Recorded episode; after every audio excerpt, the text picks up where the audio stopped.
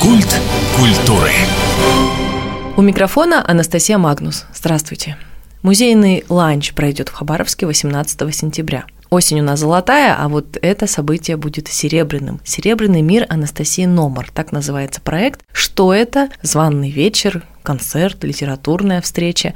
Мы сегодня узнаем – в гостях у нас Анастасия Бездудная, заведующая музейно-культурным центром «Амурский утес». Анастасия, здравствуйте. Здравствуйте. Художница Анастасия Номар, ювелир, член Союза художников России. Здравствуйте. Здравствуйте. И как мы уже заметили, у нас в студии три Анастасии. Это что-то да значит. Ну, первым делом, по традиции, вкратце об этом большом направлении вечеров, которые были когда-то в утесе, а теперь перекочевали на третий этаж музея. Ну, в общем, им там вполне хорошо. Проект «Модный музейный ланч» у нас впервые впервые вышел 31 октября прошлого года, соответственно, и стал как-то сразу очень популярным. Билеты разбирались моментально, потому что это правда интересно, особенно нам, девочкам, очень интересно.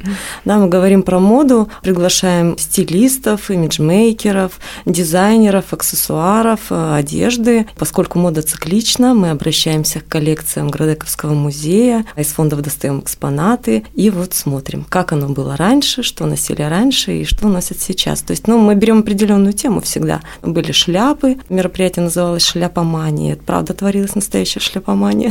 И а в этот раз эмалимания? А в этот раз у нас театральные сумочки. Экспозиция наша, да, Музейно-культурного центра «Амурский утес» посвящена эпохе модерн. И как раз в эпоху модерн на пике популярности были театральные сумочки. Во-вторых, сейчас это тоже очень актуально, несмотря на то, что сейчас в тренде, казалось бы, сумки оверсайз, сумки шоперы, тем не менее, сумочки, так скажем, размера XS, да, маленькие какие-то, они сейчас тоже набирают обороты. И уже я даже смотрела тренды 2023 года, тоже такой определенный писк моды. То есть театральные сумочки про модерн это раз. Во-вторых, серебряные театральные сумочки, кольчужные театральные сумочки, они были невероятно популярны на рубеже 19-20 веков. И Анастасия как раз, Анастасия Номер, да, наш художник-ювелир, наш гость почетный, как раз творит такие вещи. И, конечно, это хочется показать, об этом хочется рассказать, потому что сейчас сейчас это, во-первых, актуально, во-вторых, это невероятно красиво. Когда серебро в плетении, в технике там, ну, сканили, как кольчушка собранные колечки в этой сумочке, это восхищает тем, что, казалось бы, серебро вроде как бы про металл, но выглядит невероятно легко. Как ткань? Да, на самом деле. Лунная. То есть это все переливается, это все вибрирует, пульсирует в руках, это очень красиво. Ну, я вот в анонсе читаю серебро, горячая эмаль, камей, перламутр, когти медведя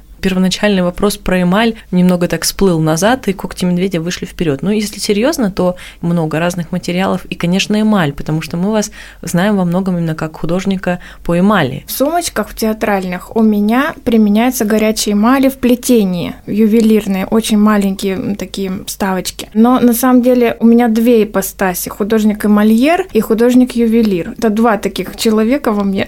Здесь они борются буду... или они в единстве? Они э, уже сейчас не борются. И вот то, что я буду показывать, это именно будет ювелирное искусство, а эмали у меня как картины. Там на ювелирном уровне, а в картинах у меня большие. Ну, давайте о том, что именно вы представите на проекте. Да, театральные сумочки. У меня целая коллекция, она у меня хранится. На самом деле эти вещи, они очень сложные, очень трудоемкие. Каждый комплект делался где-то около 7 месяцев. И у меня такая коллекция. Четыре комплекта с серебряными театральными сумочками. На самом деле это музейные вещи. Они у меня выставляются на выставках, но пока что они со мной. И несколько еще комплектов из Мельхиора тоже сумочек. Я очень рада, что их можно будет показать и чтобы люди их могли даже потрогать. Когда я выставляю их в витринах, на выставках, то люди просто подходят и вот я говорю, ну как у вас ощущения? Они говорят, чувствуется, что это далеко, как сказать, не наше. То есть это не прикоснешься, это какое-то отстранение они испытывают. И вот когда здесь можно будет их непосредственно вот потрогать, то есть они будут вблизи, это другое совершенно. Женщины приходят в восторг. Потому что одно дело, когда это за, за стеклом,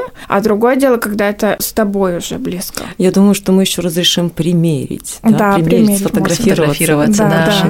Вы сказали Мельхиор. Какие вообще материалы. Ну вот у нас есть, допустим, нильзибер, он не такой дорогой, как э, серебро. Есть мельхиор, чем они отличаются. Есть, собственно, серебро, есть еще какие-то оловянные, не то какие-то медные нити, которые как будто бы тоже используются в плетении. Я использовала еще мельхиор в начале своей работы до серебра. Это такой металл, сплав, который немножко заменяет, был придуман как заменитель серебра в советское время. Тоже очень хороший сплав, он обладает своими качествами, то есть несколько у меня было сумочек сделано из него. На самом-то деле не важно, из чего делать. Если работа ювелирная, то я вот сейчас недавно делала с латунью несколько комплектов, то есть не имеет значения с чем. Можно отличить вот это мельхиоровое, опять же, это серебряное? Да, у мельхиора свой цвет, у него такой стальной цвет, а у серебра другой, у него какой-то мягкий, теплый. Молочный. Сразу, да, видно, что другой цвет. Но это не самое главное. Самое главное у художника создать образ, создать художественный образ. Порой неважно, из чего он делается. Конечно, нужно, чтобы материалы были тоже на уровне. Но когда серебряные и когда с камеями, горячими эмалями, то есть это полностью в традициях модерна, я просто была влюблена в этот стиль очень сильно и под влиянием находилась. Потом я очень люблю плетение, ну и сам Бог велел увлечься этой темой. Но я так сильно увлеклась, что оно у меня по жизни, я возвращаюсь к сумочкам, и я надеюсь еще когда-нибудь сделать еще сумочку. Э, то есть это у меня стоит в планах. Представляете, после этой встречи, сколько человек вам будут говорить, когда следующий, когда новые сумочки будут. С кем-то из России, может быть, с художниками за рубежа по этой теме, вот такой достаточно узкой, интересной, общаетесь тесно? Есть ли тех, кто вас вдохновляет, кто тоже вот такой же ужаленный модерном? Нет, я не видела таких, именно вот такого направления я не видела. Я слежу за художниками и нахожусь в них в контакте в тесном, то есть сейчас у меня целая витрина огромная работ, 10 предметов, выставлена в Екатеринбурге на выставке Триеннале декоративного искусства совместно с ювелирами России. То есть я с ними общаюсь, дружу и наблюдаю за ними. Но вот этой темой у каждого своя тема. А это грустно или наоборот приятно для художника, что вот у него в единственном экземпляре во всех смыслах? У меня не только тема театральных сумочек в творчестве, это только одна из моих, одно из направлений. А на самом деле у меня больше всего это мой стиль уже сейчас я пришла, такие с когтями, с зубами, с животными природными материалами колье. То есть у меня много направлений уже случилось. И эмали, и... Ну, в и... чем-то я все вот не могу успокоиться насчет этой моей идеи, что когда художник что-то создает, и он такой единственный, то это, конечно, замечательно, но это иногда и очень грустно, потому что вот ты один, и нет такого же, который сказал бы, да, посмотри мою работу в этом стиле, и ты подумал, да, вот теперь я понял, как еще что-то сделать, и какое-то взаимодействие в диалоге получается. Нет, художник самодостаточен, он сидит в своей мастерской, и все, что происходит, все, что творится, это всегда происходит диалог с самим собой наедине. У меня нет по этому поводу переживаний. А вот на этом вечере наверняка люди будут проходить, даже так будем говорить, на этом ланче будут люди подходить, возможно, спрашивать, а как мне начать? Мне вот так понравились работы. Ну, бывают, да, такие в музее же приходят тоже творческие люди. Что бы вот вы ответили таким, кто хочет что-то делать? Просто начинать и пробовать и творить? Или э, все таки Нет, этому надо посвятить жизнь. Не а не каждый так, человек может вечерами. таком ну, вообще свою жизнь, она же единственная, неповторимая, взять и посвятить. Вот так вот, без безвоз, безвозмездно, полностью, все свое время, всю свою жизнь, все, всю свою голову посвятить творчеству. То есть художников много, а вот так с такой самоотдачей это не каждый может. Это решение в жизни. Как музейное дело прямо, да?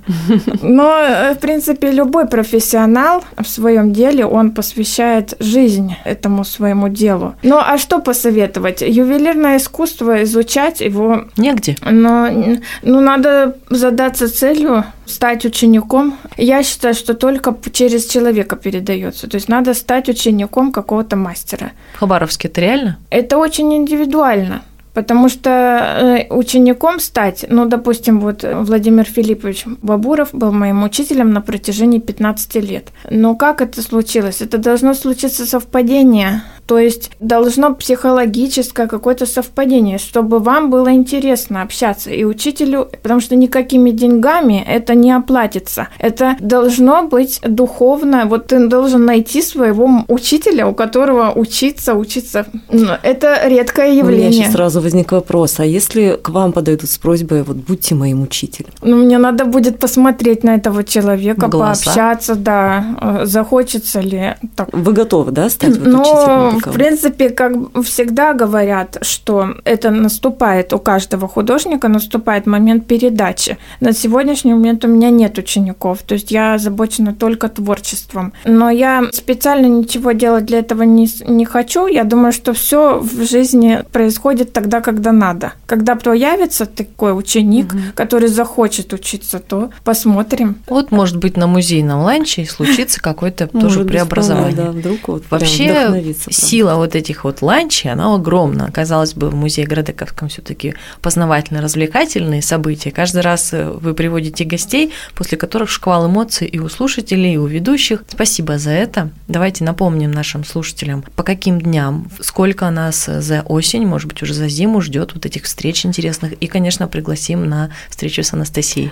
В общем, музейный ланч, модный музейный ланч у нас проходит раз в месяц. А это всегда воскресенье. Я не могу сказать, какое воскресенье октября это будет, но это однозначно будет воскресенье. Ну, вот так, в 15 часов, то есть днем проводим мероприятие, чтобы было всем максимально удобно. Мы есть в Телеграме, Амурский утес, подписывайтесь, мы там всегда анонсируем все наши мероприятия, и вот модный музейный ланч в том числе. Приглашаем вас и очень-очень ждем. И у нас, кстати, на этом мероприятии такая душевная атмосфера, потому что, ну, это не выглядит как лекция, да, от э, художника, там, от стилиста. Это именно живое душевное общение. Мы включаем всегда посетителей в диалог, задаем вопросы, читаем стихи, даже поем песни. Нам играет Ирина Батраченко. В общем, у нас все так прям замечательно, так атмосферно. Мне самой это все безумно нравится.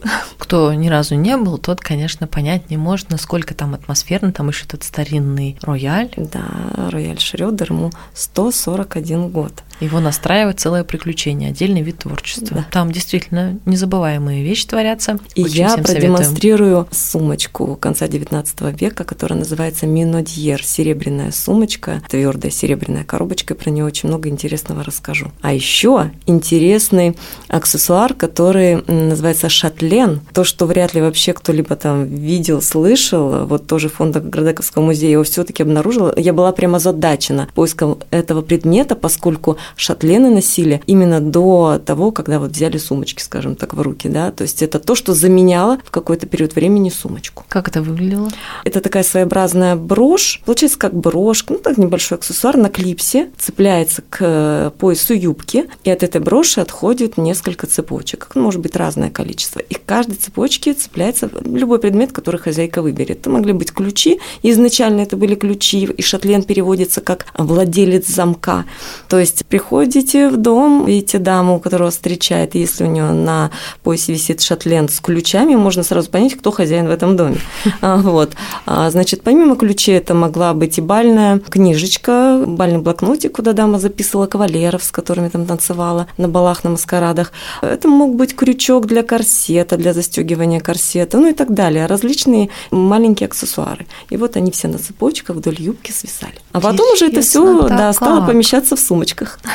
Ну, обязательно, вот как раз к чему я веду, вот эта историческая часть тоже есть, чем музей, в принципе, и славен. Спасибо, что пришли сегодня.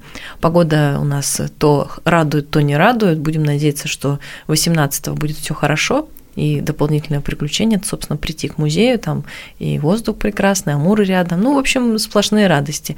А мы еще расскажем о событиях музея, событиях края, поэтому слушайте, оставайтесь с нами. Спасибо вам. Спасибо. Спасибо. В гостях у нас сегодня была Анастасия Бездудная, заведующая музейно-культурным центром «Амурский утес», и Анастасия Номар, художник-ювелир, член Союза художников России. Меня зовут Анастасия Магнус. До встречи в эфире.